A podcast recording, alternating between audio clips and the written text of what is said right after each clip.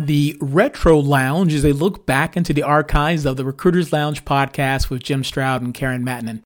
The Recruiters Lounge podcast posted weekly between the years of 2005 and 2010. With energy, wit, and opposite points of view, Jim Stroud and Karen Mattonen discussed, debated, and squabbled like children over HR issues that affected the workplace and society overall for the benefit of all who would listen. This episode of the Recruiters Lounge originally aired January 17th, 2007. The title was Democrats, Recruiters, and Pending Legislation. This was the description. Democrats are in power and recruiters should be concerned. Jim Stroud, Karen Mattonen, and Doug Beabout discuss pending legislation and other issues affecting the recruiting industry. This was a uh, very interesting episode, as I recall. Uh, you're here for yourself uh, right after this. Do you love four letter words? Who doesn't? And then you mix recruiting news and insights in with those four letter words. I'm Cheese. And I'm Chad. And we are the Chad and Cheese Podcast. Tune in wherever you listen to podcasts. We, we out. out. Launching an innovation in HR tech is no small feat. With all of the noise and countless vendors in the market, sometimes the most promising innovations don't get the chance they deserve to impact HR. And while early and growth stage founders are highly innovative, most aren't experts at scaling revenue to drive growth and support their vision, which can mean the end of the road for many startups. That's where Pure ACV comes in. We've had the great fortune of working with some of the most innovative brands in HR tech for over three decades to build compelling messaging and solid scalable teams that drive growth, giving these innovations a chance to impact how HR is done. To learn more, visit us at pureacv.com.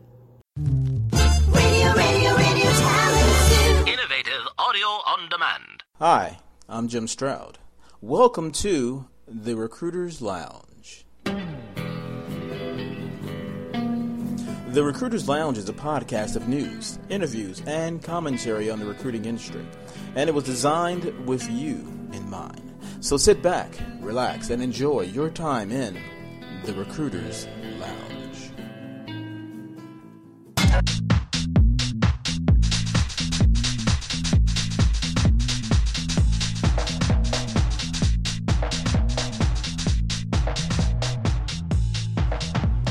Happy New Year! Today's date, January 2007. I am here podcasting and you are there listening, and for that, I am grateful. Just as a heads up, I have redesigned my site for the new year and would really appreciate some feedback. Uh, so if you would, check out jimstroud.com, that's J I M S T R O U D.com, and leave a comment uh, on a blog post there or drop me an email. I can reach that jimstroud at jimstroud.com. Uh, whatever works for you uh, works for me. So, uh, again, send the feedback. I really appreciate it. Well, uh, enough of all that. On with the show right after a brief word from our sponsor.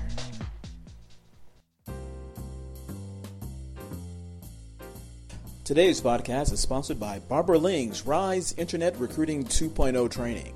Barbara Ling, the pioneer in online recruiting, has created a comprehensive and unique resource for mastering internet sourcing strategies quickly and easily.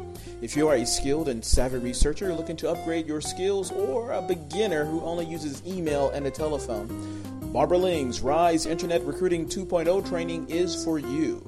Learn the basics of recruitment blogging, unlock the mystery of Boolean searches, and discover deep web resources, virtual communities, and proven strategies for sourcing passive candidates and more. Take your recruiting to the next level now. Go to this web address and see it for yourself. www.jimstroud.com slash training. That's www.jimstroud.com slash training. That's www.jimstroud.com slash training. That's www.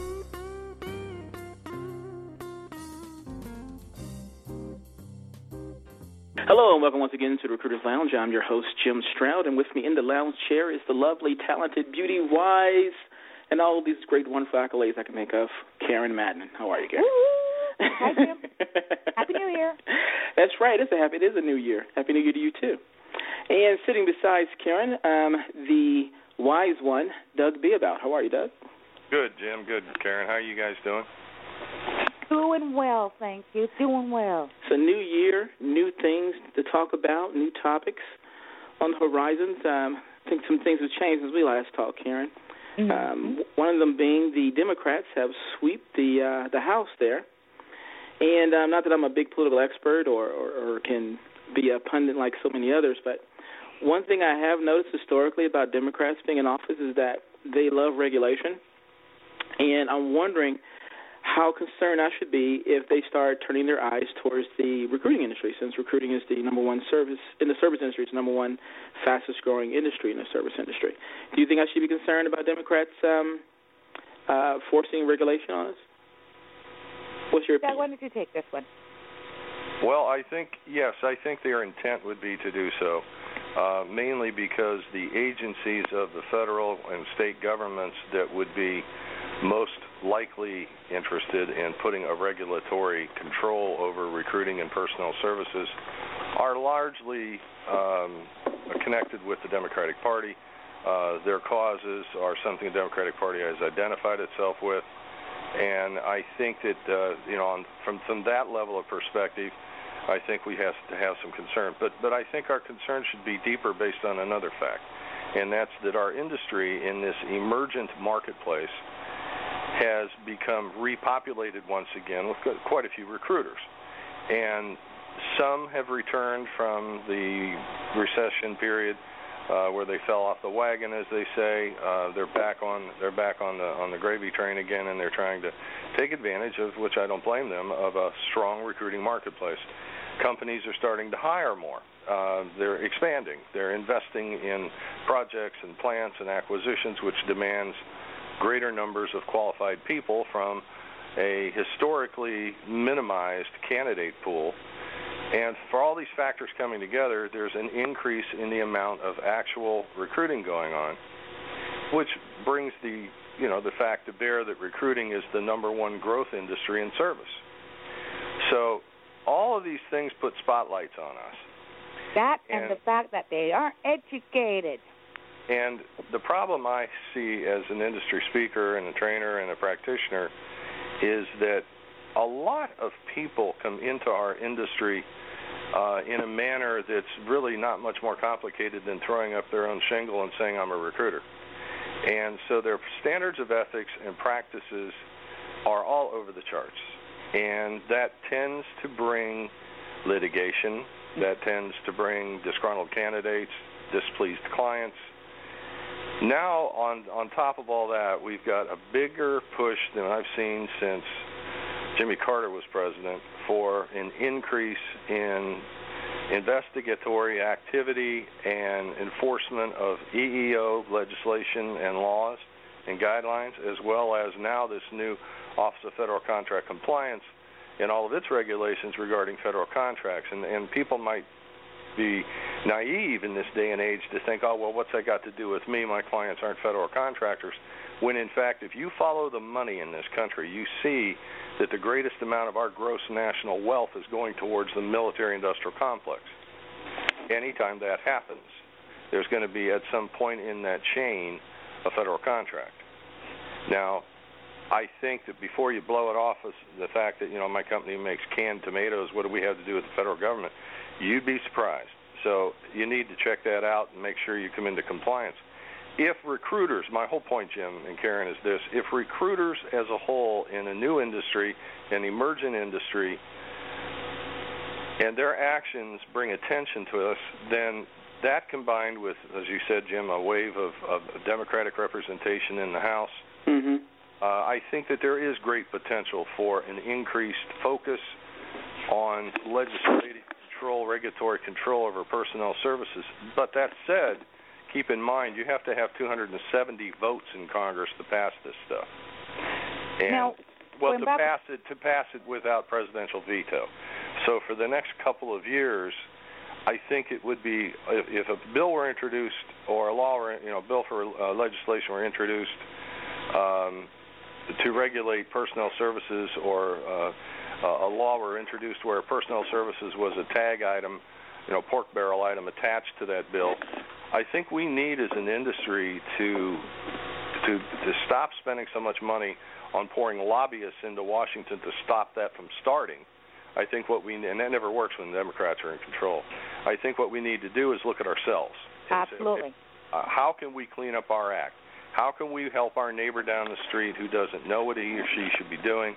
How can we, as a national organization, or as a state organization, or as a regional organization, or as a private collective, how can we put together certifications and educational programs so that people realize I can only do it this way because that's what's considered ethical?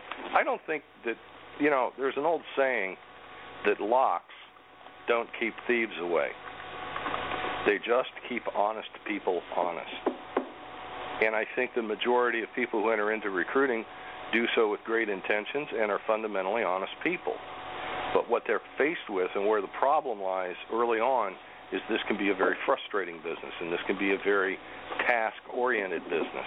It can be fraught with great rewards, but it is fraught with many more disappointments than rewards. Now, Doug, I wanted to interject here, okay? Yeah. One of the things that you were talking about, and I want to kind of push them a little bit that you do for a living. You know what I mentioned, and I said because the fact that they're not educated too. We see a lot of the government also coming down on, or looking at us, the radars on us, because recruiters, you know, they a lot of them don't know, and then the the EOC, for example, even with, you know, pertains to what we do for a living. Or a lot of recruiters don't know that certain actions or you know taking a job order that the client says, "Hey, I want you to find somebody who's got pink eyes, blonde hair, and you know big boobs. Can you get that person for Okay. me?" Woohoo! You know they'll go ahead and do it. The thing is, those are the kind of things that put radars on us. Are Oh, yeah. you an educator in this industry? How do you see that the lack of education could be biggest problem in regards to maybe possible regulation or bringing more of a radar towards us, like with regards to Sarbanes-Oxley? Well, I think uh, an educational initiative, wave, or highly visible, highly promoted reality in recruiting internally would be a double edged sword in our favor because, on the one hand, it would do what it's supposed to do. It would educate people in recruiting processes and in recruiting techniques and tactics that, if they're highly effective and they're highly competitive, they will be by nature ethical and moral and at a high level of professionalism. That's a given. But the second side of that sword is this: if if these legislators and agencies see a groundswell and a ground level movement of recruiters to be more ethical, more more professional, highly trained, the programs exist, and that kind of evidence can be put put in front of their state and federal legislators. They're going to say, you know, we don't need to spend our time on that issue. There's a lot of other social ills that need cured. Let's work on that. And the only way you're going to divert a lawmaker's attention away from uh, legislating for uh, you know legislating on top of you is to make you you need to make yourself look like you're self-regulated. And so I think that that that the education is all education and training is always the core issue behind any industry that is effectively self-regulated. Hmm. And I think you'll find that the standards and practices of recruiting in our industry today, and this is where it's different than it's ever been before, Karen, Jim, our industry is facing an absolutely unique market opportunity here. To set up a, a regulation like a national code or a license of some sort. Well, maybe, but I think that what we do to make a living is unique in history. Hmm. There are those today who already know this, and there are those who will learn it later, but it's pay me now or pay me later. This isn't going to change. What I'm getting at is the companies that paid us fees in the past paid us fees for any candidate we could get them any way we could get it. And didn't want to get involved, didn't want to be too concerned, didn't want to be trained, didn't want to hold down staff to replace any efforts we could make. Hmm. But now employers, as a result of late investments in the latter part of the recession and in training during that period, have learned how to find the candidates on the internet, scour the job sites, glean everything they can with spiders and web bots and web crawlers. They've learned how to do all this, and it's spreading like a wildfire throughout corporate America. hey, you can do this. It's cheap. You know, for the investment of in technology that's less than your average recruiter's fee, you can learn how to do all this. Okay, I applaud that. I go for it, guys. I think it's wonderful. I help companies learn how to do that. I do in-house training to teach companies how to do that for themselves because it doesn't hurt what I do for a living. Let me ask you this too, because I, I know we. I'm a custom. I'm a custom surgical recruiter. Right. Therefore, what we as an industry need to focus on is two big initiatives. One, let's let's wake up and smell the coffee and realize how we're going to have to earn a living. And number two, let's learn how to do it ethically, honestly, and morally. Let me ask you this too. Now, sorry to interrupt before, but I just interject a minute. Um, you're talking to different companies. You're seeing different things as you're training them, and I know we sort of discussed this uh, offline prior to the interview before about how companies are changing. There, uh, and, and I'm seeing a bit of this too, just in the rumor mills.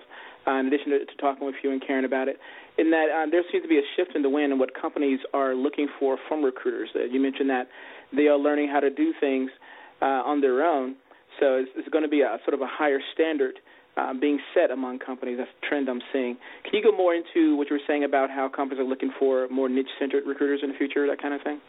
Well, yeah, I, I think that you know if you look, let's let's let's look at the future and let's look at the present by starting with the past. In the past, the metrics by which a company judged a recruiting firm was very simple. Mm-hmm. Did they find us someone we could hire?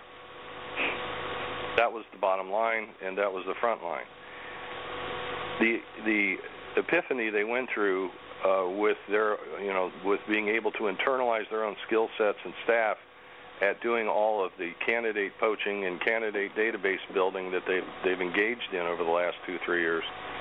A lot of companies have substantial databases of people, but what they do not have substantial databases of are passively employed candidates within their competitors or their desired source organizations that they desperately need to meet the initiatives that they have right now. Okay, I'm going to interject here. Wait a second. There's a lot of recruiters though who can say out there, "Well, Mr. Employer, why can't you just go after them yourself?" Tell me, I do. I see a problem with that. What do you think? Well, what my clients choose to do, or what our recruiting industry's clients choose to do, as far as going out and recruiting people on their own, has never been a big concern for me, Karen, for two reasons. One, I think the smartest and most. I've seen a lot of companies come and go, and a lot of companies succeed and fail in 30 years, Karen. And what I have seen consistent is this among the top winners, among the best of the best, they are companies that don't dawdle in things they really aren't core competent at doing.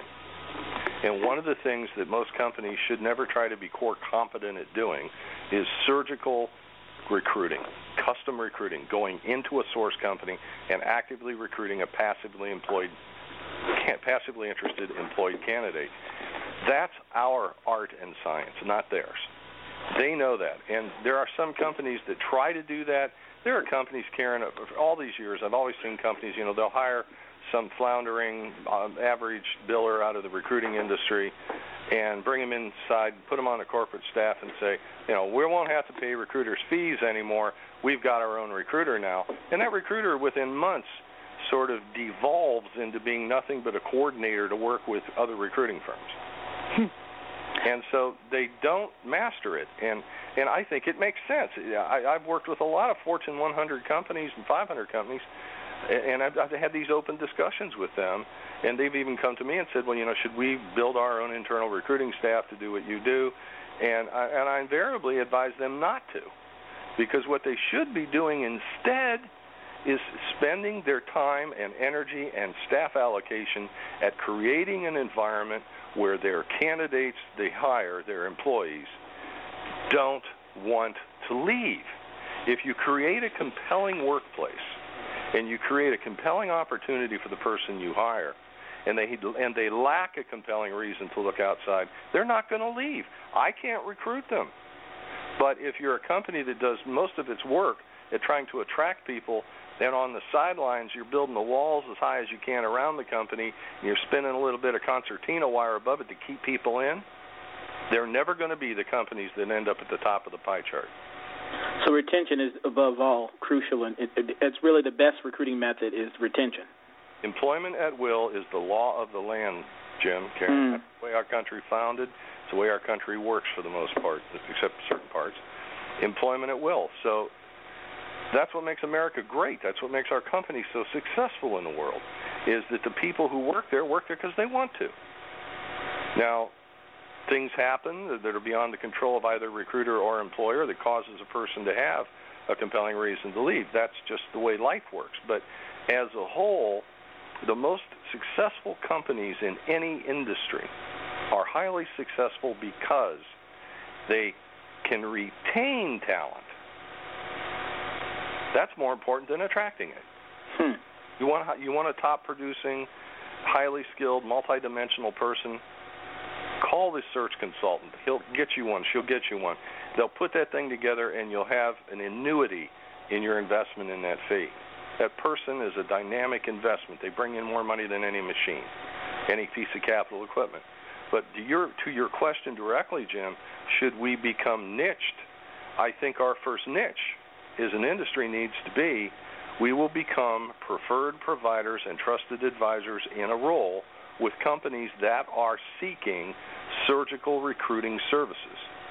Now, for the efficiency of the recruiter in the recruiter's daily actions, being specialized within in an industry or industries, somewhat narrowly defined, and then even to a more narrow definition, perhaps uh, a certain number of professional disciplines within that industry or industries, is a wise and strategically intelligent move because it makes you more efficient, it gets you a, a higher profile and a more effective competency network of people from which you can do your recruiting and do your sourcing for companies. But it's also become a growing expectation. It's actually been an expectation of companies for two decades that the best recruiting firm is going to be in a niche. The 50 uh, year old fantasy that, well, you know, we're a top line search firm uh, and therefore, you know, we specialize in executive search, period, and you don't have to worry about our industry experience because it doesn't matter. We're the best at what we do. Uh, that argument start, you know, fell apart years ago. And if you look at the top recruiting firms, I don't need to mention names, but there are a top handful of, of names out there that represent the top retained firms. Even they have become identified within their own practices in certain industries and disciplines. And it only makes sense. I mean, if you had a choice of a general practitioner or a specialist, uh, say a heart uh, a specialist in in dealing with I don't know obstet- obstetrics. Uh, I'm getting a mind fart, brain fart here on what I'm trying to say here, but obstetrics. That's what I'm trying to say. Heart specialist with obstetrics. That would be a wild combination. but yeah, but I think if you're going to be a you know a recruiter, you should be someone who any industry segment that you specialize in could look to you and say, this person knows the special needs of our industry. Now, Doug, I want to segue into something here, okay? Uh, today I was on one of the forums and I read this question by a young lady. And basically, she was talking about how she wanted to go ahead and find a passive candidate, but she didn't want to pick up the phone. Now, I responded back to her saying to her, suggesting that maybe she should define first off if she wanted to be a sourcer or a recruiter. And now I know you and I probably don't are agreeing, so we don't like the word sourcer anyway, so we should probably call researcher. Um, do you see that there's an issue also in this in this industry where companies and recruiters predominantly don't understand the difference between what a recruiter does and what a sourcer does, and there's not a good strong line of definition of either two? Well, I think that what we've got here is a digression from what we had a good thing going there for quite a while, and it still is going. Don't get me wrong, but what's happened is we've created a splinter group. Uh, I remember 20 years ago training people and talking to groups about implementing research assistance and how critical it was to creating a wealthy uh, practice, a successful practice, and an equitable business.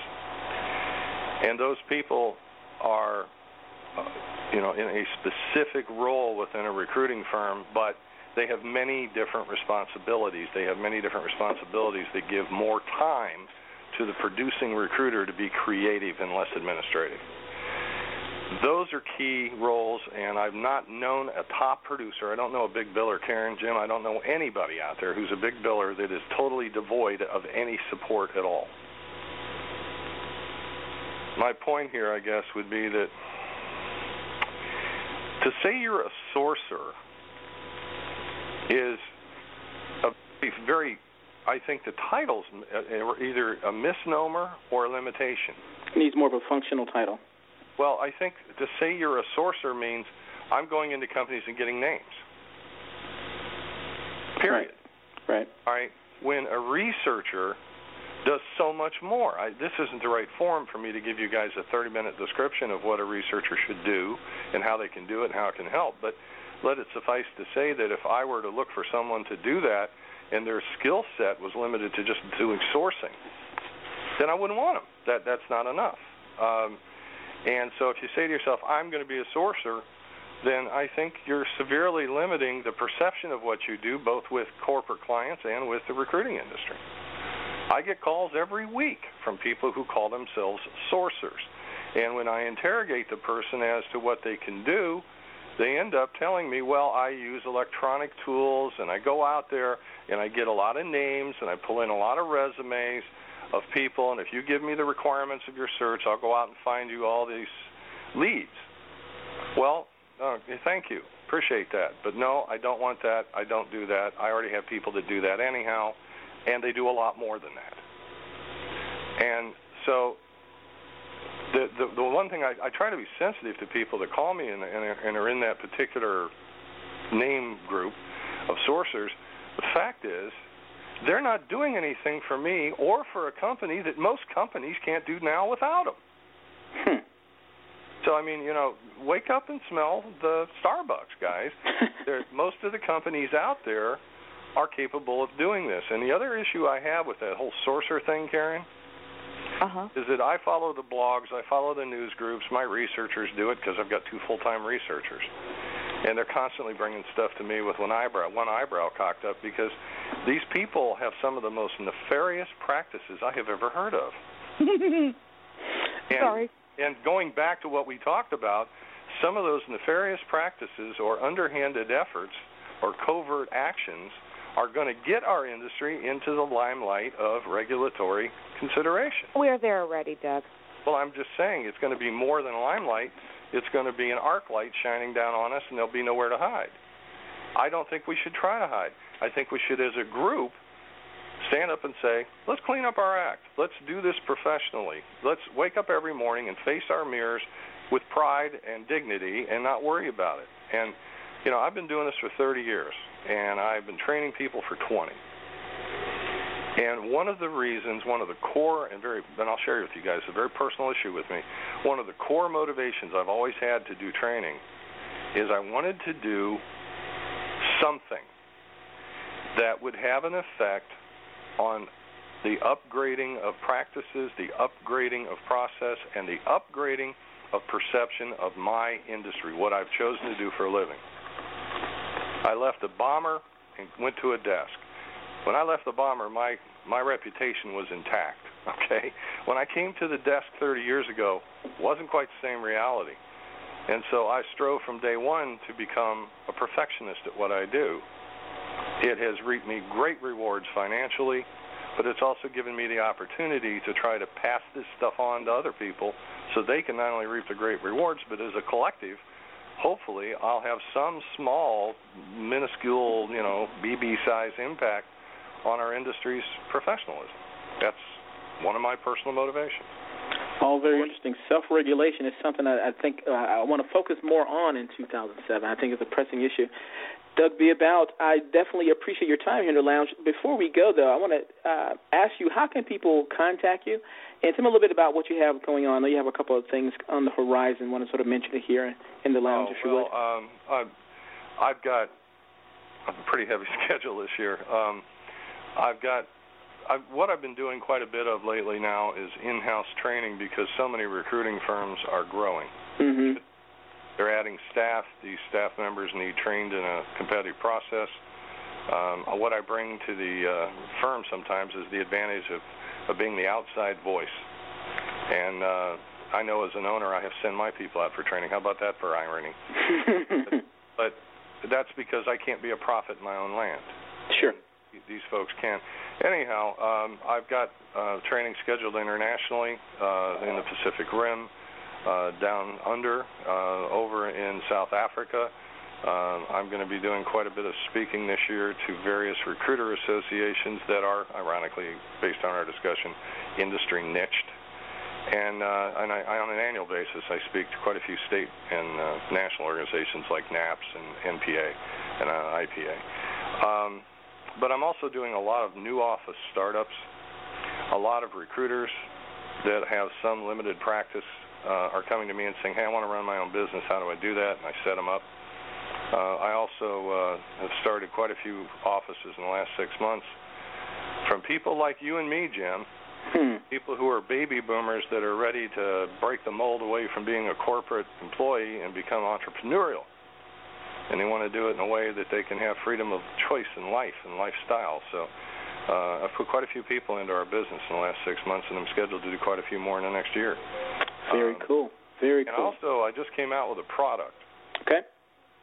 Um, for many years, I had a series of CDs you could buy that were speaking on the process, and for about a four-year period there, the process remained pretty static.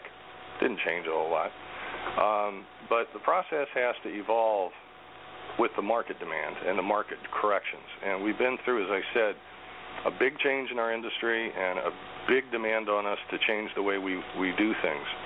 So a lot of veterans, as well as I call this the affectionate term, Jim, but the rookie recruiters, hmm um, I created a whole new system that's six hours of very intense recruiter training on audio CD. It's six separate CDs, and it's the whole arc of the process from Genesis to Revelation, from womb to tomb, whatever you want to say. It's, it's from the initial efforts to select markets and, and niches to marketing, recruiting, and, and the process of gathering names and sourcing, as we just said, and all the steps it takes to get to the point where the candidate shows up for work and the client's happy and you move on down the line.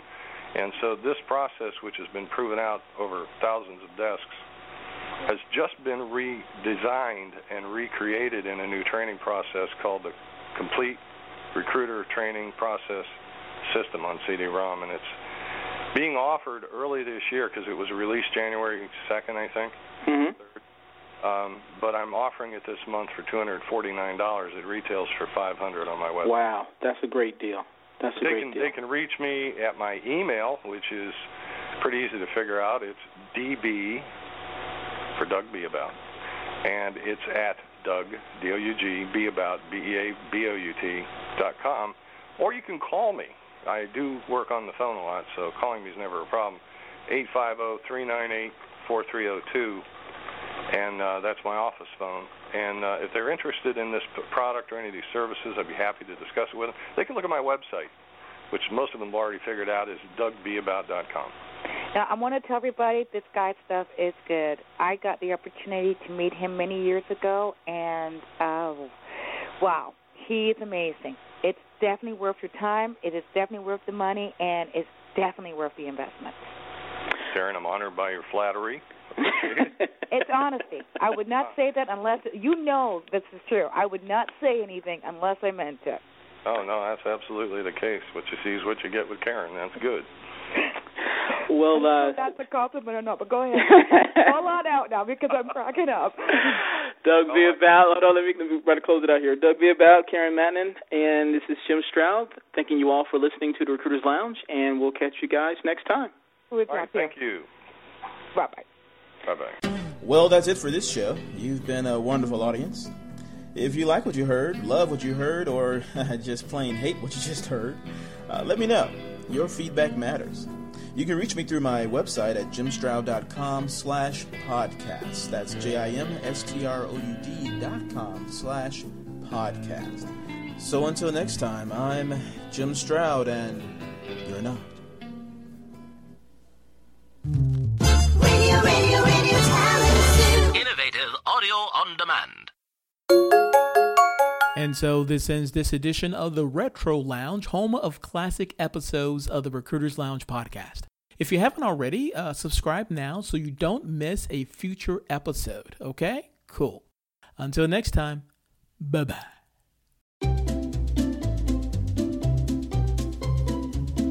Hello, and welcome to Novel Conversations, a podcast about the world's greatest stories. I'm your host, Frank Lavallo, and for each episode of Novel Conversations, I talk to two readers about one book. And together, we summarize the story for you. We introduce you to the characters, we tell you what happens to them, and we read from the book along the way. So if you love hearing a good story, you're in the right place. Our ninth season is coming this fall. Tune in to hear from some of the all time great authors Charles Dickens, Jules Verne, F. Scott Fitzgerald, and more. Subscribe to Novel Conversations wherever you listen to podcasts.